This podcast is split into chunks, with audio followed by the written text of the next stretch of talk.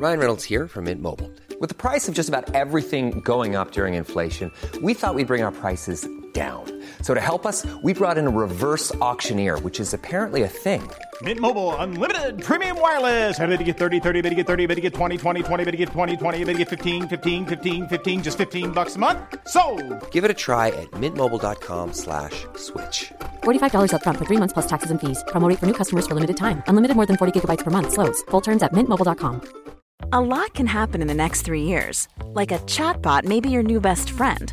But what won't change? Needing health insurance. United Healthcare Tri Term Medical Plans are available for these changing times. Underwritten by Golden Rule Insurance Company, they offer budget friendly, flexible coverage for people who are in between jobs or missed open enrollment. The plans last nearly three years in some states, with access to a nationwide network of doctors and hospitals. So, for whatever tomorrow brings, United Healthcare Tri Term Medical Plans may be for you. Learn more at uh1.com.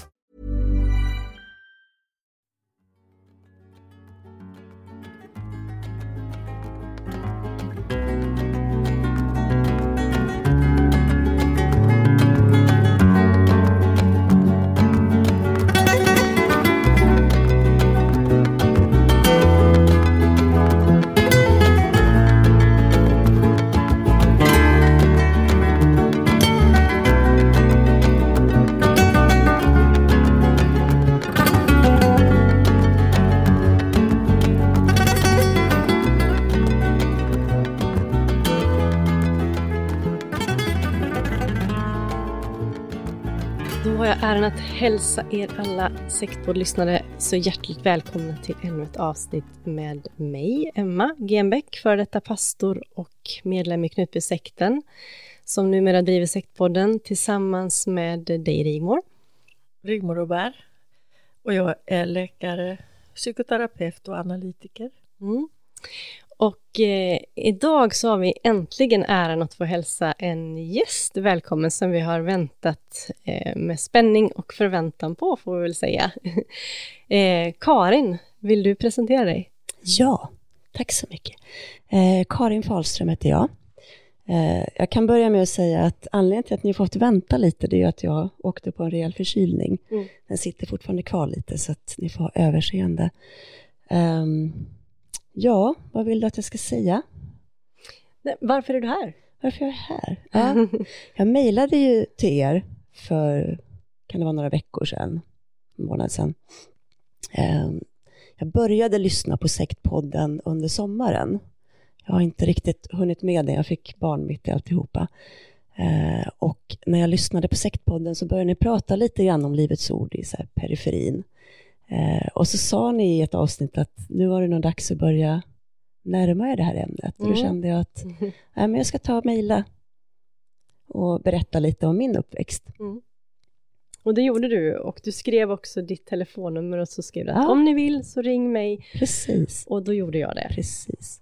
Ja, Att, eh, nej men du är ju här därför att vi, nu har vi pratat om Livets Ord eh, i några avsnitt. Förra avsnittet så var min man Peter med och berättade sina erfarenheter utifrån Knutby och Livets Ord. Eh, och nu är du här för att du har ja, men växt upp inom Livets Ord, men Mm. också lämnat det då. precis. Eh, och det ska bli jättespännande att få höra hur du från insidan har upplevt Mm. det att växa upp i Livets Ord under 80-90-talet. Precis. Vi kan ju börja med att avslöja att jag är född 77, så att, ehm, så att jag är ganska gammal ändå. Eh, så att min uppväxt är sent 80-tal och sen början av 90, ja men egentligen nästan hela 90-talet Mm. har jag min erfarenhet ifrån. Nej men som sagt, så att vi flyttade till Uppsala, till Livets Ord, när jag var 10 år gammal. Eh, så 88 hamnade jag där. Eh, har gått kristna skolan från femman till nian. Ehm, Så att, men vill du berätta var du, var du kommer ifrån från början? Eh, Ja, men precis. Eh, jag är uppvuxen i Skövde. Eh, däremot så har jag min släkt uppe i Norrland, så att jag har liksom inga anknytningar längre till Skövde. Eh, men vi bodde där tills jag var tio. Och sen minns jag att mamma kom och berättade att vi skulle flytta upp till Skellefteå. Jag tyckte det var jättekul att få eh, gå i skola med mina kusiner. Men vi skulle mellanlanda ett år i Uppsala först, för att mamma och pappa ville gå bibelskola. på Livets Ord. Eh, och jag hade aldrig hört talas om Livets Ord innan, så det var liksom något nytt för mig. Um, Tillhörde dina föräldrar en frikyrkoförsamling i Skövde eller? De, jag tror faktiskt inte att vi var med i någon församling rent formellt. Vi, jag, jag kommer ihåg det som att vi åkte runt till ganska många olika församlingar men det kändes som att de aldrig riktigt hittade någon församlingstillhörighet. Eh, sen minns jag även att vi var mycket på sådana här husförsamlingar. Att mm. De hade en kristen frikyrklig eh, ja. tradition sinsemellan och er familj? Precis, eller? ja, nej men precis. Pappa kommer från en liksom helt sekulär familj medan mamma kommer från en, en kristen familj uppe i Norrland. Jag tror att de är EFS-are. Mm. Eh, men det kändes som att jag har ju fått uppfattningen i efterhand om att de på något sätt sökte sökte någon slags liksom mer levande församling. Mm. Mm. Minns att vi var på så här, Ljungskile, någon stor konferens och på lite läger och sånt där. Men jag var ganska liten på den tiden så att det var ju liksom, jag var inte riktigt hade inte riktigt koll på liksom vad för kristen inriktning vi hade, men däremot så var jag ju kristen och jag var frälst. Mm. Eh. Men alltså du, när du säger att ni, var, ni skulle bara på genomresa för sen mm. skulle ni vidare till Skellefteå, men eh, det förmodar att det inte blev så då, Nej, eftersom du precis. berättar, hur var det att komma till Livets Ord som tioåring? Um, alltså min sambo brukar säga att jag är uppvuxen under en sten i Uppsala. och det, det stämmer nog faktiskt till stor del. Jag vet att du hade något uttryck liknande Rigmor, som du pratade om. Ja, den där stenen i skogsbrynet. Ja, jag minns att jag så... skrattade när jag hörde det. Gjorde du? Ja. Vad tänkte du då? Ja, men just att det var så, så kul att liksom samma referens. Ja. Um, men jag brukar säga att, att vi flyttat till Livets Ord och inte till Uppsala. Uh, för att när jag hade gått fem år i skolan på Livets Ord eh, så kände inte jag en enda person i Uppsala som inte var med i Livets Ord. Så att det var verkligen att vi flyttade till Livets Ord, eh, vi gick i skolan, eh, sen hade vi vårt ungdomsarbete, man liksom gick på ungdomsmöten och sånt och sen var det hela församlingen. Sen så bodde vi i Storvreta som är en förort utanför Uppsala, det är väldigt mycket Livets Ordare bodde.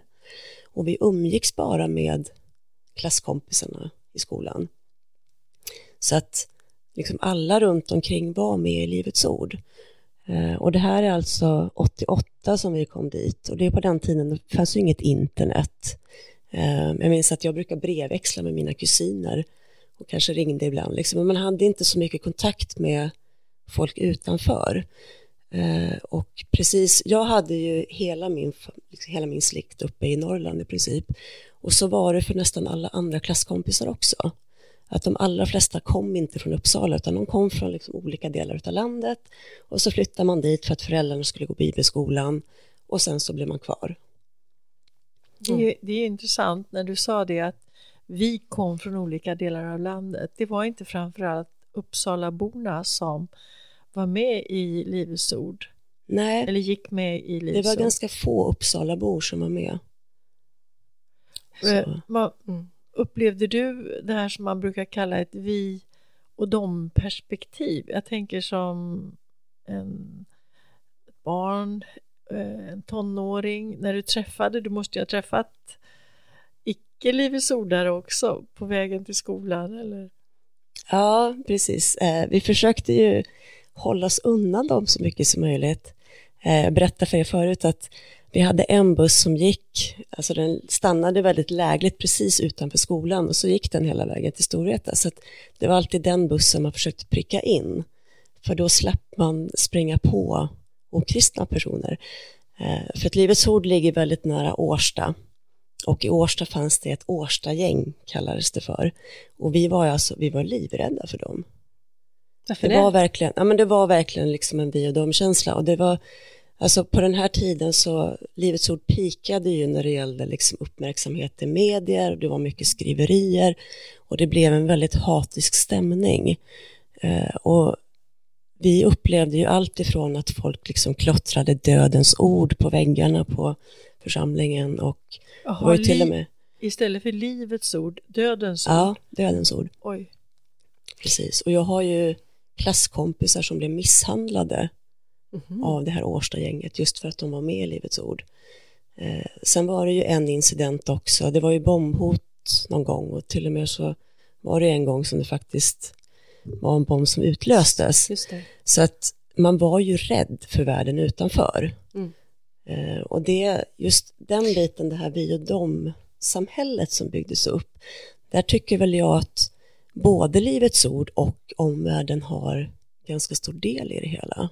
Mm. Och så är det barnen som får hamna i den här Mm. Precis. Och barnen som överhuvudtaget egentligen, man följer ju med sin, sin familj. Mm. Man har inte gjort något val eller någonting och ändå befinner man sig plötsligt Mm. i ett så, en sån utsatthet. Precis. Ja, Jo, och jag menar, vi upplevde det ju som väldigt tryggt på Livets Ord. Mm. Eh, För att där var vi ju väldigt, liksom, vi var ju omringade av liksom bara människor som var troende och liksom försökte skydda oss. Men så vi kände ju, vi upplevde ju som att vi hade en väldigt skyddad tillvaro. Men i efterhand när man ser på det så inser man ju att det var ju, liksom, det var ju församlingen som skapade den här otrygga tillvaron.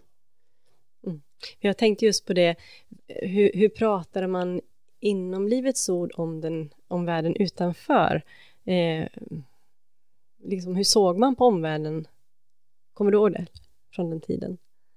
Ja, men alltså man hade ju någon slags nidbild av att folk som inte var kristna var ju liksom inte, det var inte så att de var onda människor utan det var ju mer att det var människor som inte mådde bra, som saknade någonting. Um, sen det här med att folk var så arga, det tolkar man som att men det är förföljelse. Och i Bibeln så står det ju att om man följer Gud, om man liksom predikar så blir man förföljd. Mm. Så att det blev ju nästan som att ju mer det skrevs och ju mer hatiskt det blev, desto mer kände ju församlingen att men vi är på rätt väg. Mm. Vi är ju här och vi, liksom, vi gör Guds jobb och då, då väcker det reaktioner. Och det väcker reaktioner i andevärlden. Det där känner jag ju igen Mm. väldigt väl ifrån Knutby. Ja, och hur det förstår jag. Hur vi eh, liksom tog till oss eh, omvärldens kritik och eh, påhopp som vi Mm. tyckte det var. Mm. Som en bekräftelse, eller ett kvitto på att vi Mm. faktiskt hade med Gud att göra. Mm. Precis. Sen var det ju också att väldigt mycket av kritiken som kom, det var ju från före detta medlemmar som hade Som hoppat hade av. lämnat. Mm. Ja. Ja, eh, och de utmålade man ju som liksom väldigt arga och bittra och att de på något sätt utnyttjade medierna för att ja, men, hitta på lögner om Livets ord. Eh, så att det blev ju också att man, man valde ju att man, man lyssnade inte ens på dem. Man kunde avfärda dem i med det. Ja, Mm. Eh, och jag upplevde, alltså som vi upplevde så var det ju väldigt mycket som skrevs som inte var sant. Ehm, I efterhand så har man väl insett att en hel del av det som vi trodde inte var sant faktiskt stämde. Men sen är det ganska mycket som blev väldigt överdrivet i medier. Och det gjorde ju att eftersom vi såg att det här stämmer inte Mm. så valde vi att tro att ingenting stämde. Jag känner igen det väldigt Mm. väl från Knutby också, precis så var det. I och med att det, många inte kände igen det som skrevs och att vi tyckte att det var överdrivet så Mm. kunde man också skjuta det ifrån sig. Mm. Mm. Så att, eh, ja. Karin, du, du nämnde eh, krafter i andevärlden som, var, som ni tänkte. Vad hade du som barn och de andra barnen, tror du, för föreställning om det du kallar andevärlden? Minns du det? Ja, det var ju det var väldigt mycket prat om demoner när vi flyttade dit.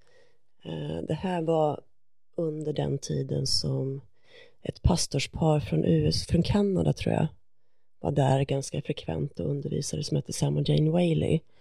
Um, Och det var de som fick in Livets Ord på spåret att inte bara att det fanns demoner utan att även kristna kunde vara besatta av demoner. Även, även vi som var frälsta kunde vara det. Och i princip så var det väl snarare så att alla var besatta av demoner. Det var snarare regeln än undantaget. Ehm, så när vi flyttade dit, jag var tio år gammal, så var det otroligt mycket prat om demoner och det blev väldigt visualiserat på något sätt. Um, Hur då menar du visualiserat? Nej men att man pratade om det som något väldigt verkligt. Uh, och någonting som att um, att det var som sagt, det kunde vem som helst kunde vara vem som helst kunde vara besatt av en demon. Eh, när man läste om det i Bibeln så, så, fanns det ju några som, blev, som var demonbesatta och fick de demonerna utdrivna. Men då var ju det liksom galna människor som verkligen var, alltså att man förstod att det här är någon som är demonbesatt. Eh, Medan här var det ju liksom ens helst. föräldrar ja. eller ens vänner eller en själv som kunde vara det. Jag minns ju eh, de här berättelserna, jag tror till och med det fanns reportage när paret Whaley var i Uppsala och där man skulle kräkas ut sina demoner i hinkar så mm. att eh, de troende satt i bänkarna och försökte kräkas. Och var det före din tid eller har du hört talas om? Nej men det här var under min tid. Det var det. Eh, vi delade ju korridor med bibelskolan vår ja. skola. Så att när vi fick liksom, när vi var klara för dagen eller skulle ha rast och gick ut i korridoren så kunde man gå och kika in i bibelskolan för de brukar alltid ha dörren öppen. Så att jag kommer ju ihåg hur, liksom hur jag tror att de var alltså så här 6, 7, 800 personer på bibelskolan under det året. Eh, jag kommer ihåg när, liksom att man såg att alla står upp och alla skriker, de håller sig för magen och försöker att liksom driva ut demoner ur sig själva. Och se en sån sak som tioåring. Det, äh. alltså det... Fick ni någon förklaring av de vuxna, liksom, eller vad, visste de vuxna att ni såg det, eller var det? Nej, men grejen är att jag tror inte att de än idag vet om att vi såg det. Jag tror att de, att de tänker att det där var någonting som skedde liksom i församlingen på bibelskolan, det där var ingenting som vi barn blev påverkade utav. Men jag kommer ihåg, det här har jag faktiskt pratat med min gamla klassföreståndare om och han, han skämdes ganska mycket när jag berättade det. Men han berättade om att han hade blivit demonbesatt i sin ungdom. Han hade varit och tågluffat i Asien och så hade han gått till någon spådam som hade ja, hypnotiserat honom och läst någon besvärjelse så att han hade blivit demonbesatt. Um, och sen var det också så att eh, demoner kunde ju finnas i saker. I, I saker? Ja, i saker. Eh, och en sak som var väldigt tydligt att det fanns demoner i, det var My Little Ponies. De här oh. söta små regnbågsfärgade hästarna. Leksaksponnys. Ja. Mm. Precis, och jag älskade ju mina My Little Ponies som jag hade och de fick man ju slänga, det var ju skitläskigt. Eh, för att om man öppnar, ett huv om man öppnar huvudet oh så kan det i vissa sådana ligga en liten lapp med massa konstiga tecken. Och det, det var liksom demonbesvärjelser, eh, vilket troligtvis var någon form av tillverkarinformation från Thailand. Liksom. Mm. Um, och min klassföreståndare berättade att hans dotter hade haft astma i alla år. Eh, och de hade bett för henne och hon hade inte blivit frisk. Eh, men hon hade haft en plansch med My Little Pony eh, ovanför sin säng. Och när de tog bort den, då blev hon frisk. Ah, så det blev någon slags bevis då? Ja, på att precis. det påverkade? Så att liksom för oss barn så blev det ju verkligen att liksom inte ens i vårt rum med våra leksaker så kunde vi vara skyddade från det här. Eh, sen berättade min pappa pappa om en bibelskoleelev som var granne till oss som hade gått upp på ett möte och vittnat om att hon hade blivit, fått en demon utdriven ur sig. En vuxen person? Ja. Mm. Eh, och hon hade berättat att hon hade gröna ögon. Men när hon blev fri från demonen så fick hon blåa ögon. Mm. Um, så gröna ögon betyder att man är jag tolkade ju du det tolkade så. det så, ja, det är klart. Ehm, och min pappa ju, hade ju säkert inte koll på att hans lilla dotter har gröna ögon. Mm. Ehm, och det är ju sånt där som verkligen, liksom, det satte ju verkligen spår igen. Mm. Eh, och sen plötsligt så bara slutar man prata om demoner på det sättet. Ja, för det jag skulle fråga dig, Mm. för jag som ändå har växt upp inom den kristna sfären och sådär, jag kommer ihåg det här lite grann i alla fall, när man fick Mm. höra talas om det här, man tyckte att det var helt knäppt med de här eh, hinkarna och så vidare. Eh, och sen nu efterhand när man har pratat med människor eller man har haft kontakt så säger Ja men det var då och de lämnade det och det var, de kom fram till att det var fel. Mm. Eh, du som fanns där och såg det här och var med, var det väldigt tydligt så att man tog avstånd från det sen då, så att ni kunde känna att ja, men de vuxna förklarar att det här som vi höll på med då, det var fel och nu går vi den här Mm. vägen istället. Så att ni Nej, men man, en har tydlig... man, man gjorde aldrig det. Utan det var som att man bara plötsligt, ja men nu byter vi lite fokus. Nu slutar vi prata om det, nu liksom lägger vi fokus på något annat. Sen har ju Ulf liksom i alla år fått frågor kring det. Och då har, jag, Ekman. ja, Mm. och då har ju han alltid lite grann sagt att nej men det var väl då liksom det lite bortförklaring. Det har liksom Mm. aldrig funnits någon riktig förklaring till vad som hände. Ingen förklaring, men inte heller att man uttrycker ånger. Nej. Ledarna har inte uttryckt ånger och, och liksom gett tröst och upprättelse Mm. till eh, många, speciellt barn och unga människor som verkligen blev skrämda Mm. Och fick leva med den här inbyggda rädslan, till och med för leksaker, till och med för... Och sen eh, den stora skräcken då, eh, undrar jag om ni kände igen som barn eller om det bara var de vuxna, nämligen att när som helst kommer Jesus tillbaka och i samband med det den stora vedermödan och eh, Harmageddon, världskatastrofen. Fanns den Alltså vi levde ju den sista tiden. Ehm, Det är ju ett klassiskt uttryck, men och egentligen det är lite lustigt därför att det är klart att liksom alla idag lever ju alltid närmast den sista tiden. Det är ju ofrånkomligt om det nu finns en sista tid. Mm. Eh, Men det var ju, det var ju liksom otroligt mycket fokus på att det här är sista striden Ehm, och det var verkligen en andlig strid som skulle utkämpas och på något sätt så känns, känns det som att vi barn var ju de som skulle bli fostrade till att ta den här kampen. Mm. Vi var liksom, vi skulle lite grann bli de här liksom nästan elitkristna. Ehm, och det var ganska tydligt i liksom, att hur man ska leva för att leva rent för Gud och det var väldigt, väldigt mycket regler kring det hela. Och som sagt väldigt mycket fokus på den sista striden och andemakter och sånt. Regler, vad, vad var det för regler? Alltså vi hade ju regler för nästan allt. Var det i skolan vi pratade om då eller? Är det Eh. Ja men alltså på något sätt, det är ganska viktigt att förstå att eh, på den tiden så var skolan och ungdomsarbetet som vi kallar det för med liksom ungdomsmöten och eh, bönegrupper och ungdomsresor och sådana saker. Det, det flöt ihop i varandra. Så det var väldigt, väldigt svårt att särskilja egentligen vad är skoltid och vad är utanför skolan. Dels för att vi gick i samma lokaler. Vi kunde ha gymnastiklektion i samma lokal som vi sen hade ett ungdomsmöte i. Eh, vi hade ungdomsledare som jobbade på skolan. Vi delade lokal med bibelskolan. Ehm, och liksom, vi stannade ju ofta kvar när skolan var slut. Men då stannade man kvar och hängde och sen någon timme senare så var det ungdomsmöte. Eh, och alla elever gick på det så att det var ju verkligen liksom bara en förlängning utav skolan.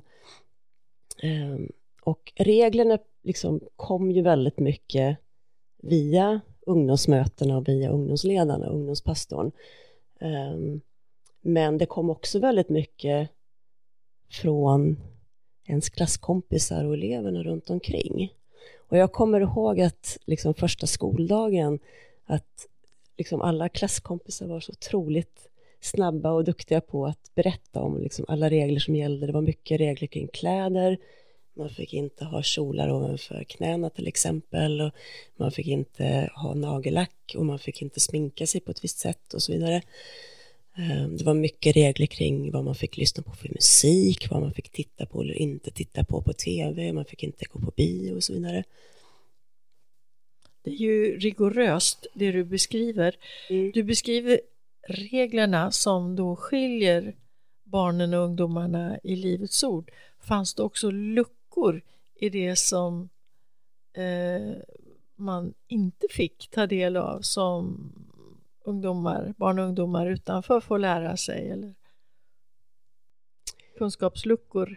Ja, alltså om vi går och tänker skolundervisningen så har ju jag en del kunskapsluckor. Ehm, jag var en sån där student, alltså elev som verkligen pluggade, hade 100% i närvaro. Jag gick ut med högsta betyg i skolan. Ehm, jag kan ingenting om utvecklingsläran.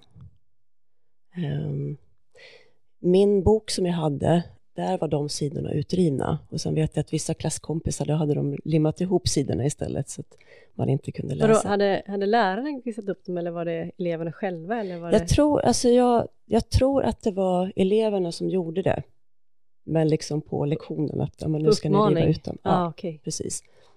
Men hur kunde de få göra, jag menar Skolinspektionen, alltså de måste ju ha följt läroplanen, men det, de, Jag har, in, jag har ingen aning om hur, Mm. de, hur, man, hur Skolverket kan ha missat en sån sak. Eh, antagligen för att vi på skolan såg Skolverket som en fiende. Ehm, Berätta. Var Mm. barnen medvetna, eleverna medvetna om ja, att Skolverket hade, eh, vilken funktion Skolverket har i samhället? ja, men Skolverket hade ju makten att bestämma om vi fick existera som skola eller inte. Eh, och Livets Ord var en utav två kristna friskolor på den tiden. Så att det var ju verkligen, ska man säga, någon slags liksom test av funkar det att ha eh, religiösa friskolor. Eh, så Skolverket var på besök ganska ofta och vet att de liksom gjorde kontroller och de intervjuade elever och, och föräldrar och sånt.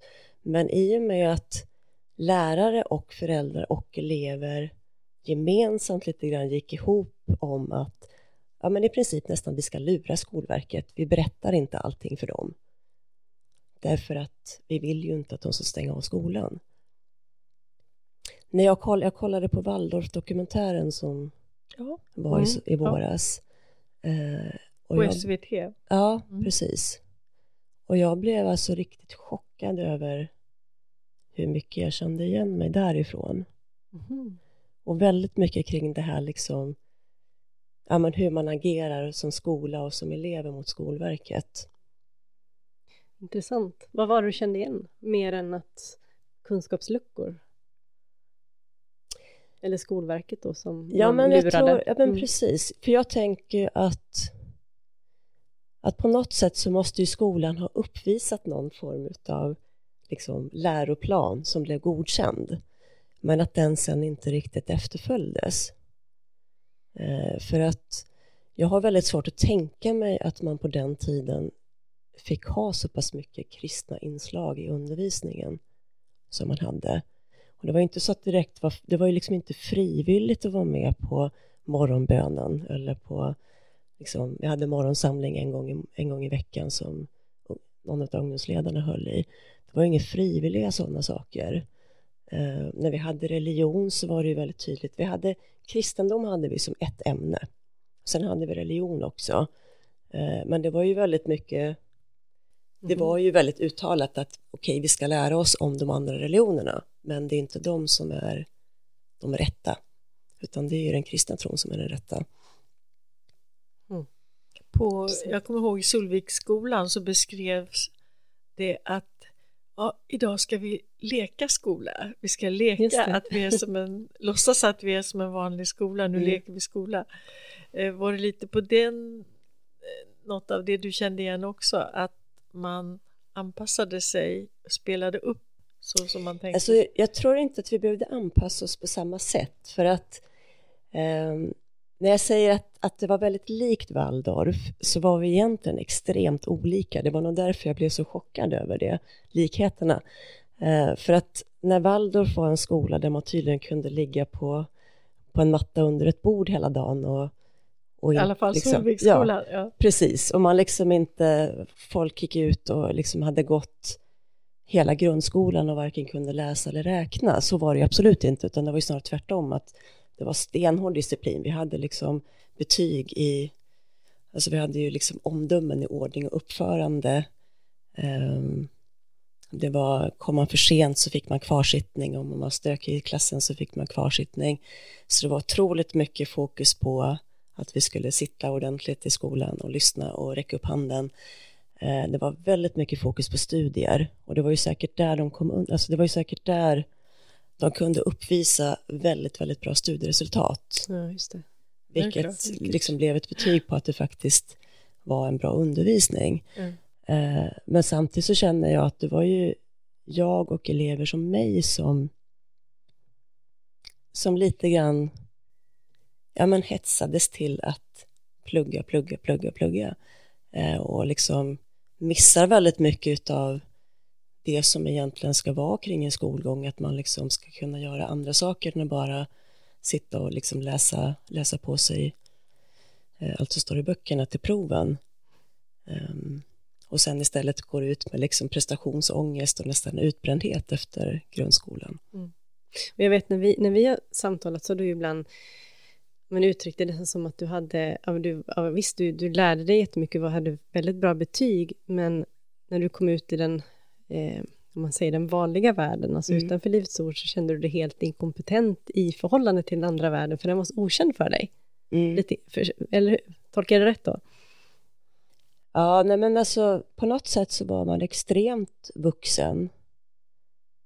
Och sen samtidigt så var man som ett litet barn liksom, när man Alltså man lärde sig, vissa saker lärde man sig på en väldigt hög nivå medan andra saker hade man ingen koll på överhuvudtaget. Vad lärde man sig på en hög nivå? Ja, men jag tror att när man... Have catch yourself eating the same flavorless dinner three days in a row?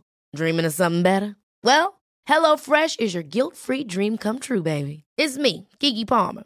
Let's wake up those taste buds with hot, juicy pecan crusted chicken or garlic butter shrimp scampi. Mm. Hello Fresh. Stop dreaming of all the delicious possibilities and dig in at HelloFresh.com. Let's get this dinner party started.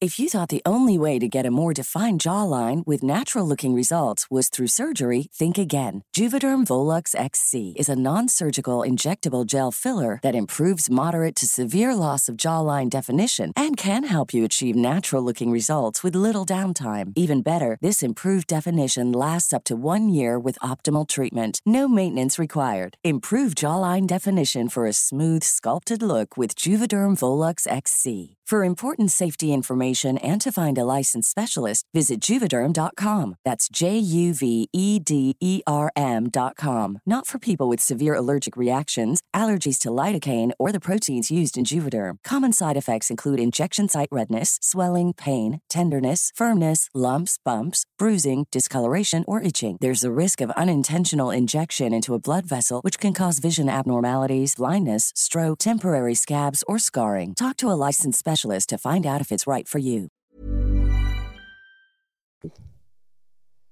Men när man kommer upp i liksom övre tonåren så var man väl i princip liksom redo för att kunna gifta sig och skaffa barn eller åka utomlands och liksom rädda stackars utsatta människor runt om i världen. Men däremot liksom bara att kunna liksom umgås egentligen tjejer och killar tillsammans var man helt inkompetent på. Eh, tjejer och killar tillsammans? Lekte ni på rasterna, pojkar? Jag tänker när, ni, när du kom som tioåring till ja, det, var, det var faktiskt en av de, ett av mina starkaste minnen från första skoldagen.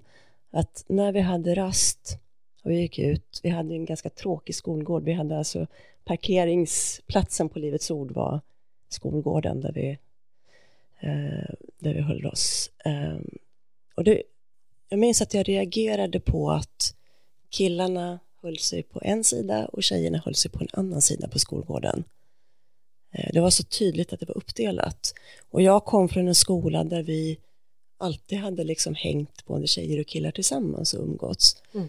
Um, var det en så här outtalad regel att man skulle, inte skulle leka eller var det en uttalad regel? Eller? det var nog, jag skulle nog säga lite både och. Det var, det var ju inte så att man inte fick umgås eller leka med varandra, men det var väl ändå så liksom uttalat att man helst inte skulle göra det. Um, och man fick ju absolut inte inleda några förhållanden med varandra. Vi hade 18-årsregel på skolan, man fick inte bli tillsammans med någon. Fick man inte, vad kallas det, fråga chans, tror jag de säger. Ja, när man var liten jag var det så. Nej, man fick inte fråga chans, man fick inte vara tillsammans eh, innan man var 18. Oj, mm. precis. Det är ganska sent. Men du, mobbning brukar man ju ha som en indikator på om det är en, en problematisk skola med systemfel eller problematik. Mm. Såg du av någon mobbning i? Eh, det var ju en grej som jag reagerade på med Waldorf-dokumentären. När de hela tiden kom tillbaka till att vi gick på den mobbningsfria skolan. Eh, och jag tror att frågan är vilken elev som helst som har gått på Livets Ord så kommer de säga exakt samma sak. Att vi gick på den mobbningsfria skolan. Eh, och det finns ju ett jättestort problem när man säger att vi har en mobbningsfri miljö. Eh, om det sen då förekommer mobbing så är det otroligt svårt som barn att förstå att man faktiskt blir utsatt för mobbing. Mm. Eh, och i våran klass så hade vi, det var en tjej som i princip styrde hela klassen av tjejer med järnhand. Eh, så att i våran klass så förekom det extremt mycket mobbing. Den som hon inte gillade den var utfrusen? Den blev liksom utfryst och hon, ja, så att det var... Mm. Eh, Men så man hade inget arbete, för, jag tänker på alla skolor som jag upplever idag, så, så jobbar man ju konstant med mobbing och den, liksom att vara vänner och respekt och sånt där. Gjorde man inte det? Nej, men fast vi hade ju inte mobbing. Nej, just det, så var Nej. det ju. Nej. Så att vi hade mm. ju inget. Däremot så pratade vi ganska mycket om sammanhållningen. För det vet jag att någon lärare var bekymrad över att hon tyckte att vi hade lite dålig sammanhållning bland tjejerna i klassen. Ehm, mm. Men annars så, så, var det liksom ingenting mot mobbing. Ehm, och snarare kan jag väl nästan tycka att precis som på Waldorfskolan att det faktiskt förekom en hel del mobbing egentligen från de vuxna.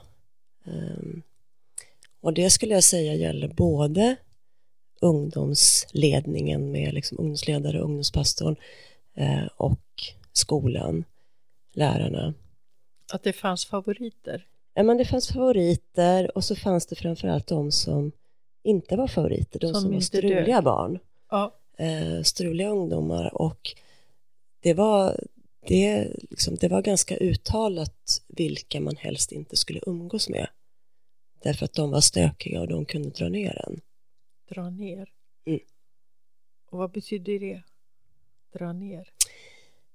Ja, men det var ju att liksom, man pratar ju om upprorisk ande.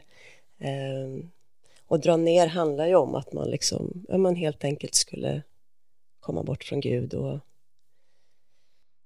falla för frestelserna och kanske börja dricka alkohol eller ha sex eller göra sånt som man inte fick när man pratar om de sektlika dragen i, en, i ett samfund eh, så handlar det också om att det är toppstyrt. Mm.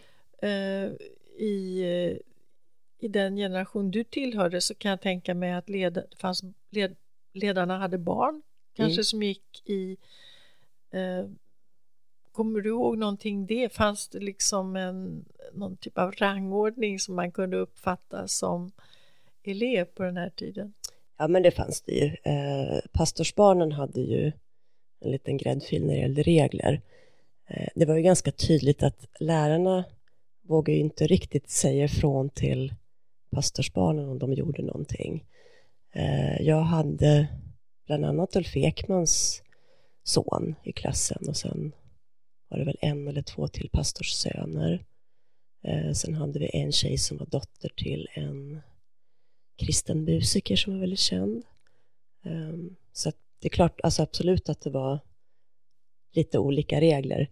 Eh, jag minns att jag var på någon, något ungdomsmöte när en evangelist kom och predikade och berättade om Eh, han hade varit på bio för flera år sedan Och så när han satt där i biomörkret framför filmen så fick han plötsligt sån ångest för han insåg att tänk om Jesus kommer tillbaka idag så kommer inte han hitta mig för att jag sitter här i bion. Eh, så att han hade lämnat och det var ju liksom, ja, det var ju ganska underförstått att man ska inte gå på bio, det är fel, det är synd. Liksom. Eh, Jesus hittar inte en på biosalongen? Nej, han Nej, hittar inte en där bland de, de syndiga människorna. Mm. Eh, och sen då måndagen efter, det här var på en helg, så kommer Ulfs son till skolan och säger att gissa vem som har gått på Lejonkungen i helgen. Så då hade de, de varit hela familjen och tittat på, på Lejonkungen som hade haft premiär. Så de fick gå på bio? Ja, så de fick gå på bio, precis. Ja.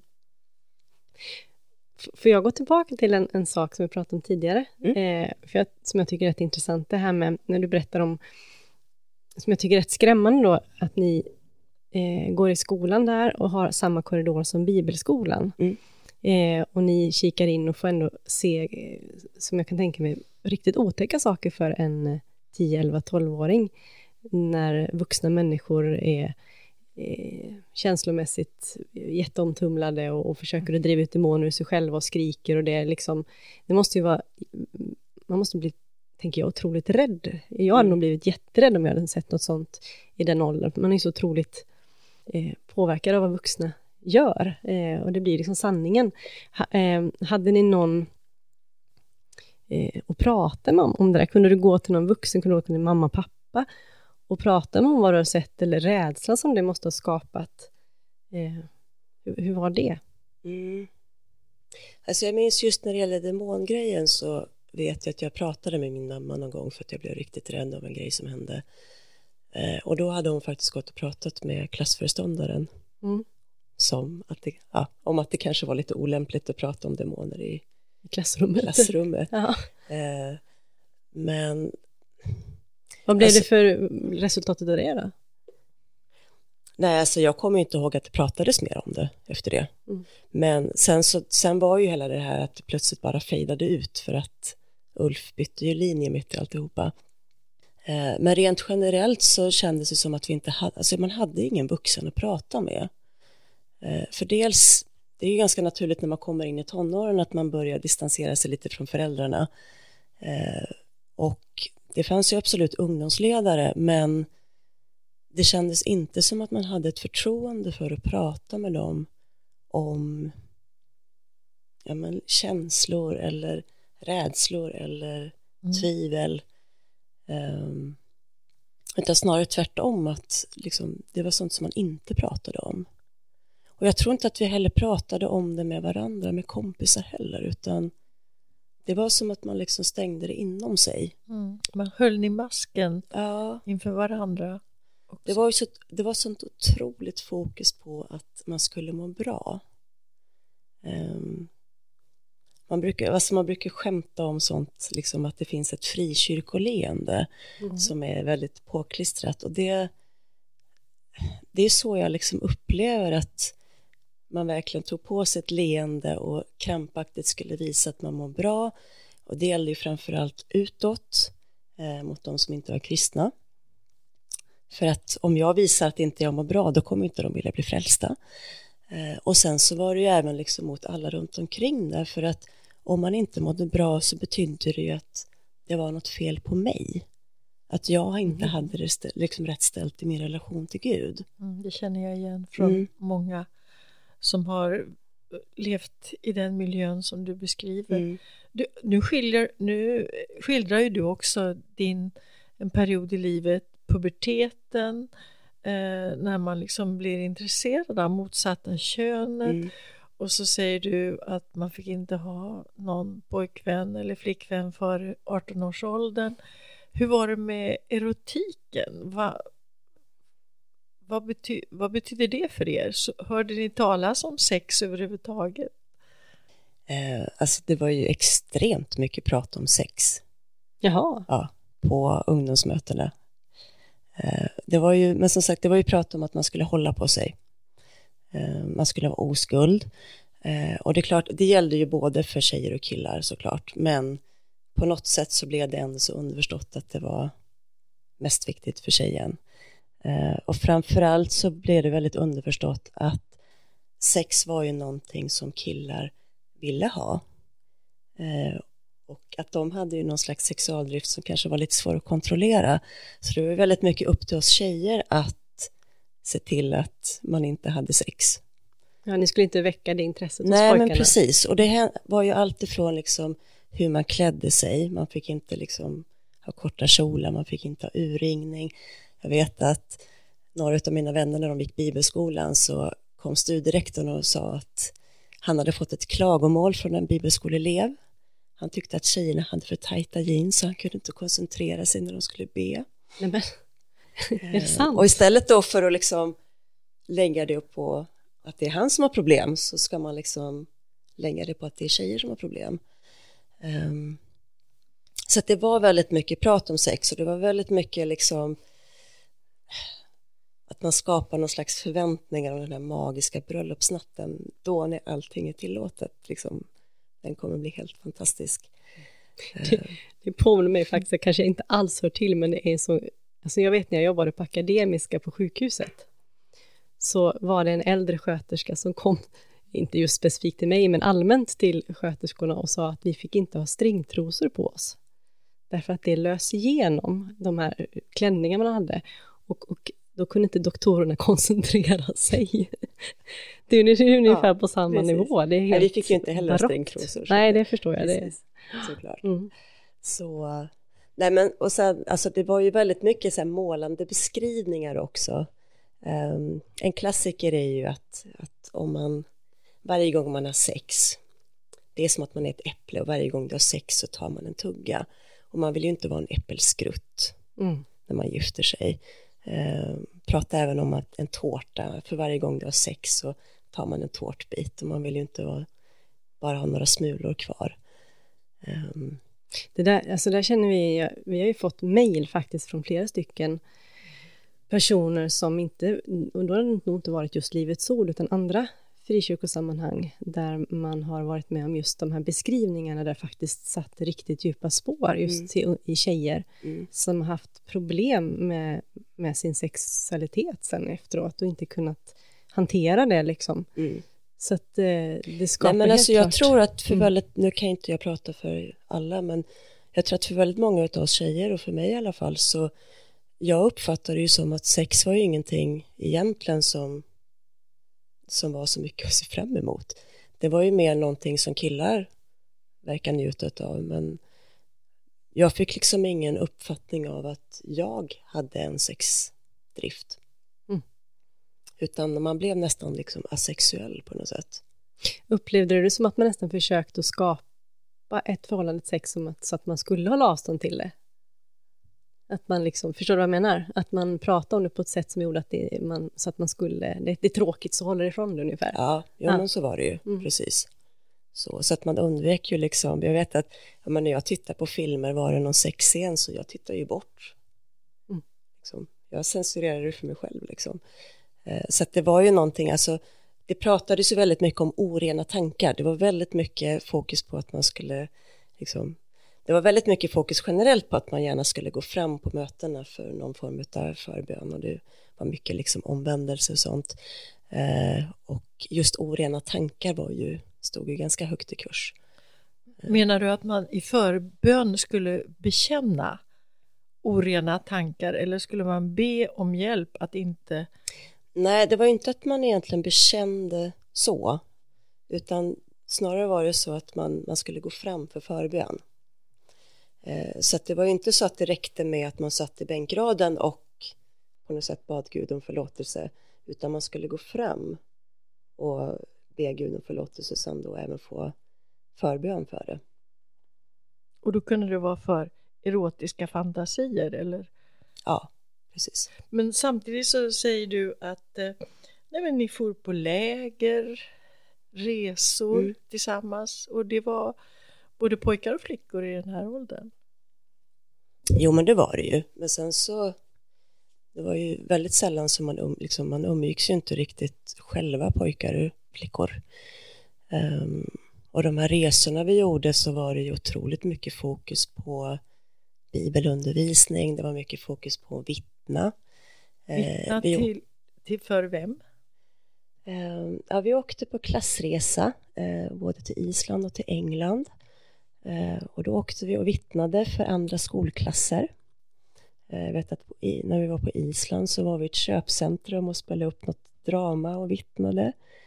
Ehm, Och vittna, eh, inom frikyrkligheten så vet jag vad vittna betyder, men alla Mm. våra lyssnare kanske inte vet det. Vad betyder det när man ska vittna?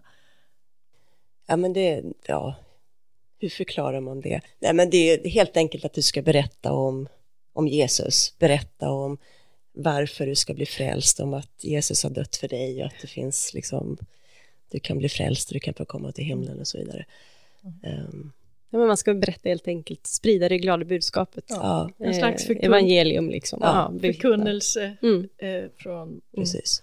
Och det, jag vet inte hur du upplevde det, men jag kommer ihåg när jag växte upp så hade jag alltid någon slags dåligt samvete för att jag inte stod upp tillräckligt mycket för min kristna tro och inte berättade tillräckligt mycket om det, som skapade ett...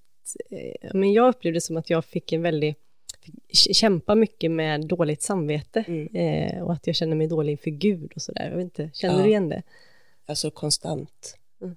så var det ju så.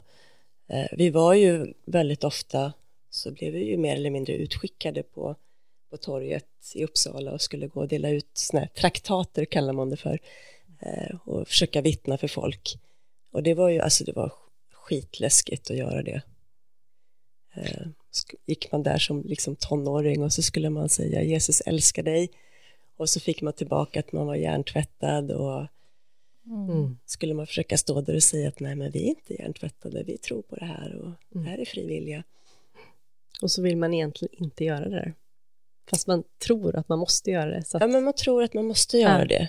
Eh, Och jag tror att det har nog skapat liksom lite så här social förbi för mig även i vuxen ålder, att jag tycker att det är jobbigt att bara hoppa på folk och Mm. liksom om man ska mingla och bara du vet så här, snabbt Mm. gå fram och börja prata med någon. Mm. Eh, Jag skjuter gärna ifrån samtalet från mig.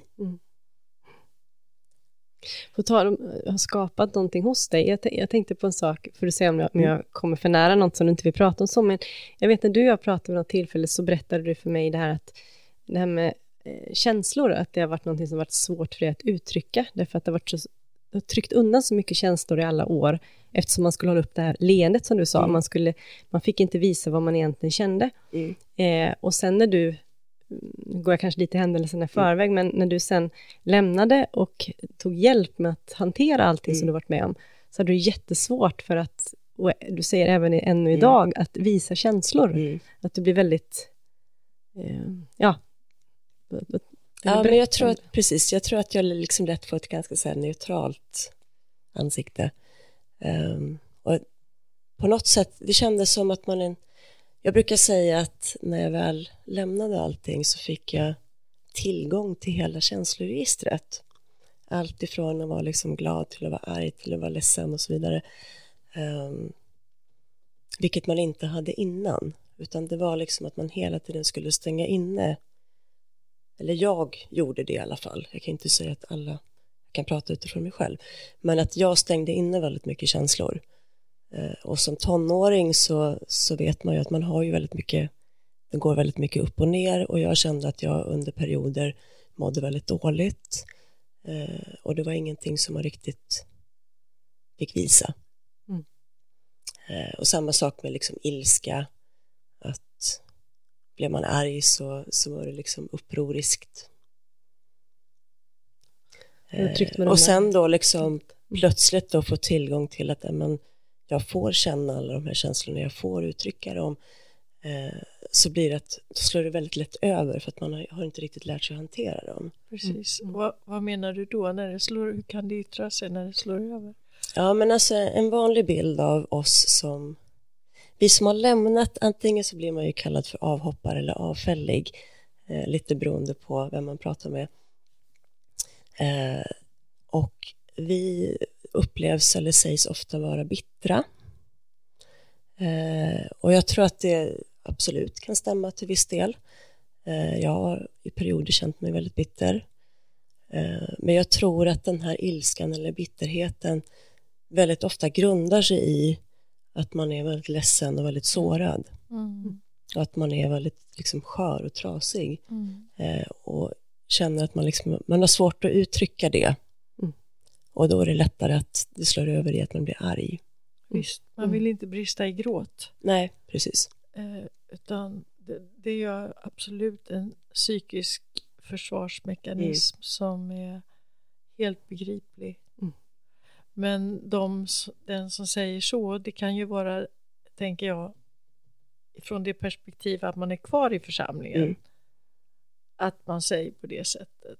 För om man står utanför och möter en person så känner man ju att den besvikelse och den liksom förbittring i så fall som man kan uppleva när man kanske delvis har fått inte vara sig själv Mm. under en sån viktig period av livet som när man faktiskt delvis formas. Mm.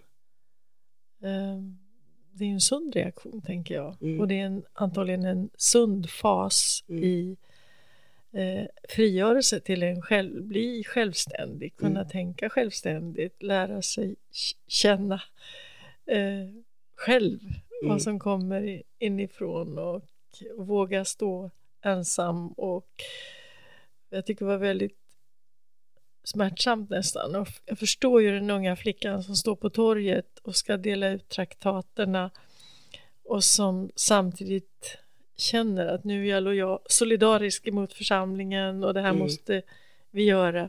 Men samtidigt växer ju liksom obehaget och skyggheten Mm. inför den man kanske tränger sig på, Precis. känns det som.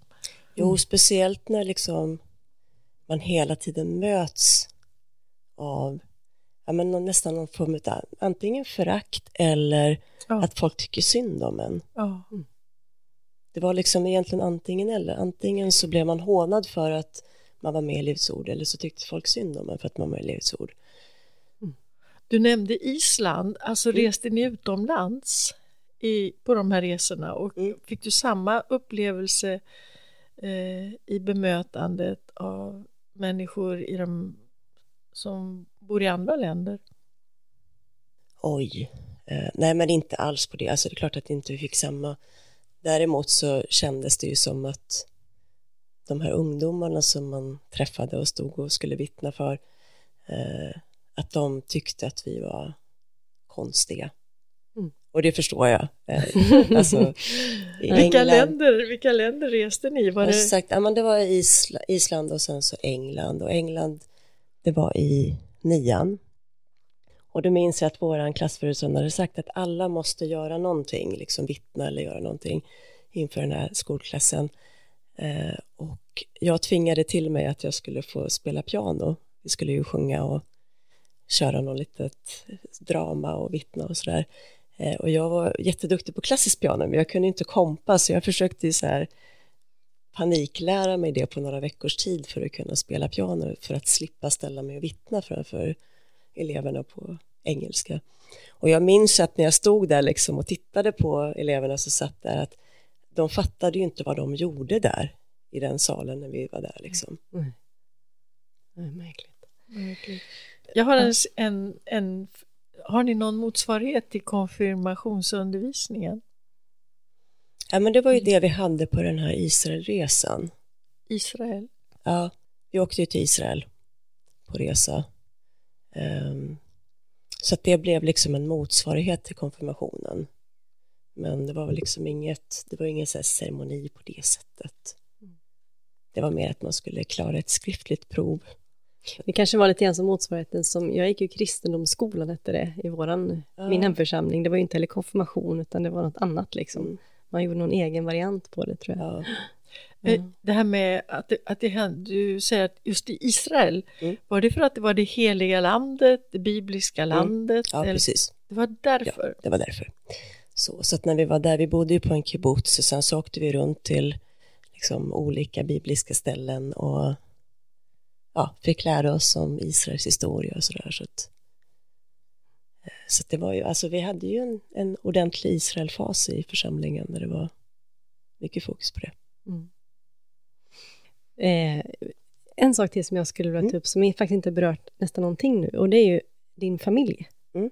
Eh, jag vet att du berättade ni var en vanlig familj som kom, skulle bara mellanlanda men blev kvar. Mm. Eh, och eh, min erfarenhet, det lilla jag har av Livets Ord, är att man pratar mycket om kärnfamiljen och familjen är viktig och sådär. Mm.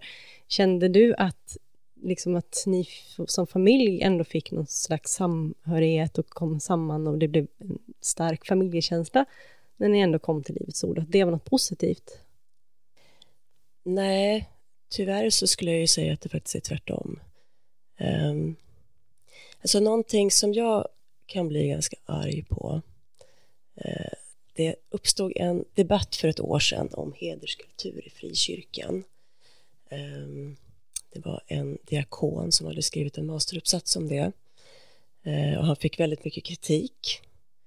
Eh, och bland annat så sa man att de här då fem personerna som han hade gjort djupintervjuer med, att de inte var representativa, utan att det snarare handlade om liksom ett fåtal dysfunktionella familjer eh, och säkert psykisk ohälsa. Och det är någonting som jag tycker att man väldigt ofta försöker skylla på. Att så fort det är någon som försöker berätta att men jag har inte mått bra av den här uppväxten eh, och det har skurit sig i familjerelationerna, då är det familjen som det är fel på eh, och inte församlingen. Eh, och i mitt fall så, den upplevelsen som jag har, så när vi, innan vi flyttade till Uppsala till Livs Ord, så var vi en väldigt vanlig familj eh, med två väldigt liksom närvarande, kärleksfulla föräldrar. Mamma älskar naturen så vi var väldigt mycket ute och plockade svamp och bär och blev uttvingade på liksom skidresor eller skidturer och sånt där. Eh, vi åkte alltid upp till, eh, till mina släktingar i Norrland varje sommar, var där fyra, sex veckor. Eh, och där har det alltid varit så att vi umgås liksom hela släkten och verkligen är otroligt familj, familjekära. Ehm, men däremot så har jag väldigt få sådana minnen efter att vi flyttade till Uppsala. Eh, och det mesta som vi gjorde som familj, det kretsade ju kring församlingen. Vi åkte på möten tillsammans eller vi var liksom med på saker som arrangerades av församlingen eller väldigt mycket att vi liksom jobbade i församlingen. Att mamma stod i beredningsköket och pappa räknade kollekt och jag sjöng väl i kören eller var liksom mötesvärd och min brorsa han satt alltid och spelade piano på alla ungdomsmöten. Ehm, Så att man hade, man hade ju väldigt mycket uppgifter. Men det blev väldigt lite tid för oss som familj. Hur påverkade det er som familj?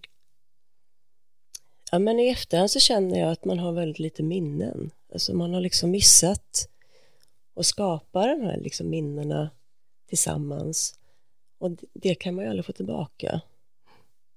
Mm. Eh, Och jag känner ju också att, eh, och det vet jag att mina, mina vänner också upplever att, ehm, att våra föräldrar inte riktigt har fått lära känna oss. Jag tror att tiden börjar ta slut för den här gången, men vi har mycket mer. Jag tänker att eh, det skulle vara jätteintressant att få höra dig berätta om ja, men när du började bli äldre, Mm. gymnasietiden, när du faktiskt började eh, och, och lämna. Mm. Eh, och vad, hur det påverkade både dig och din familj och din omgivning. Mm. Så vi tar ett program till, så ses vi nästa vecka. Får vi göra det? Ja. Yes. Tack för idag. Ja. Tack att du har varit med idag. Tack Karin.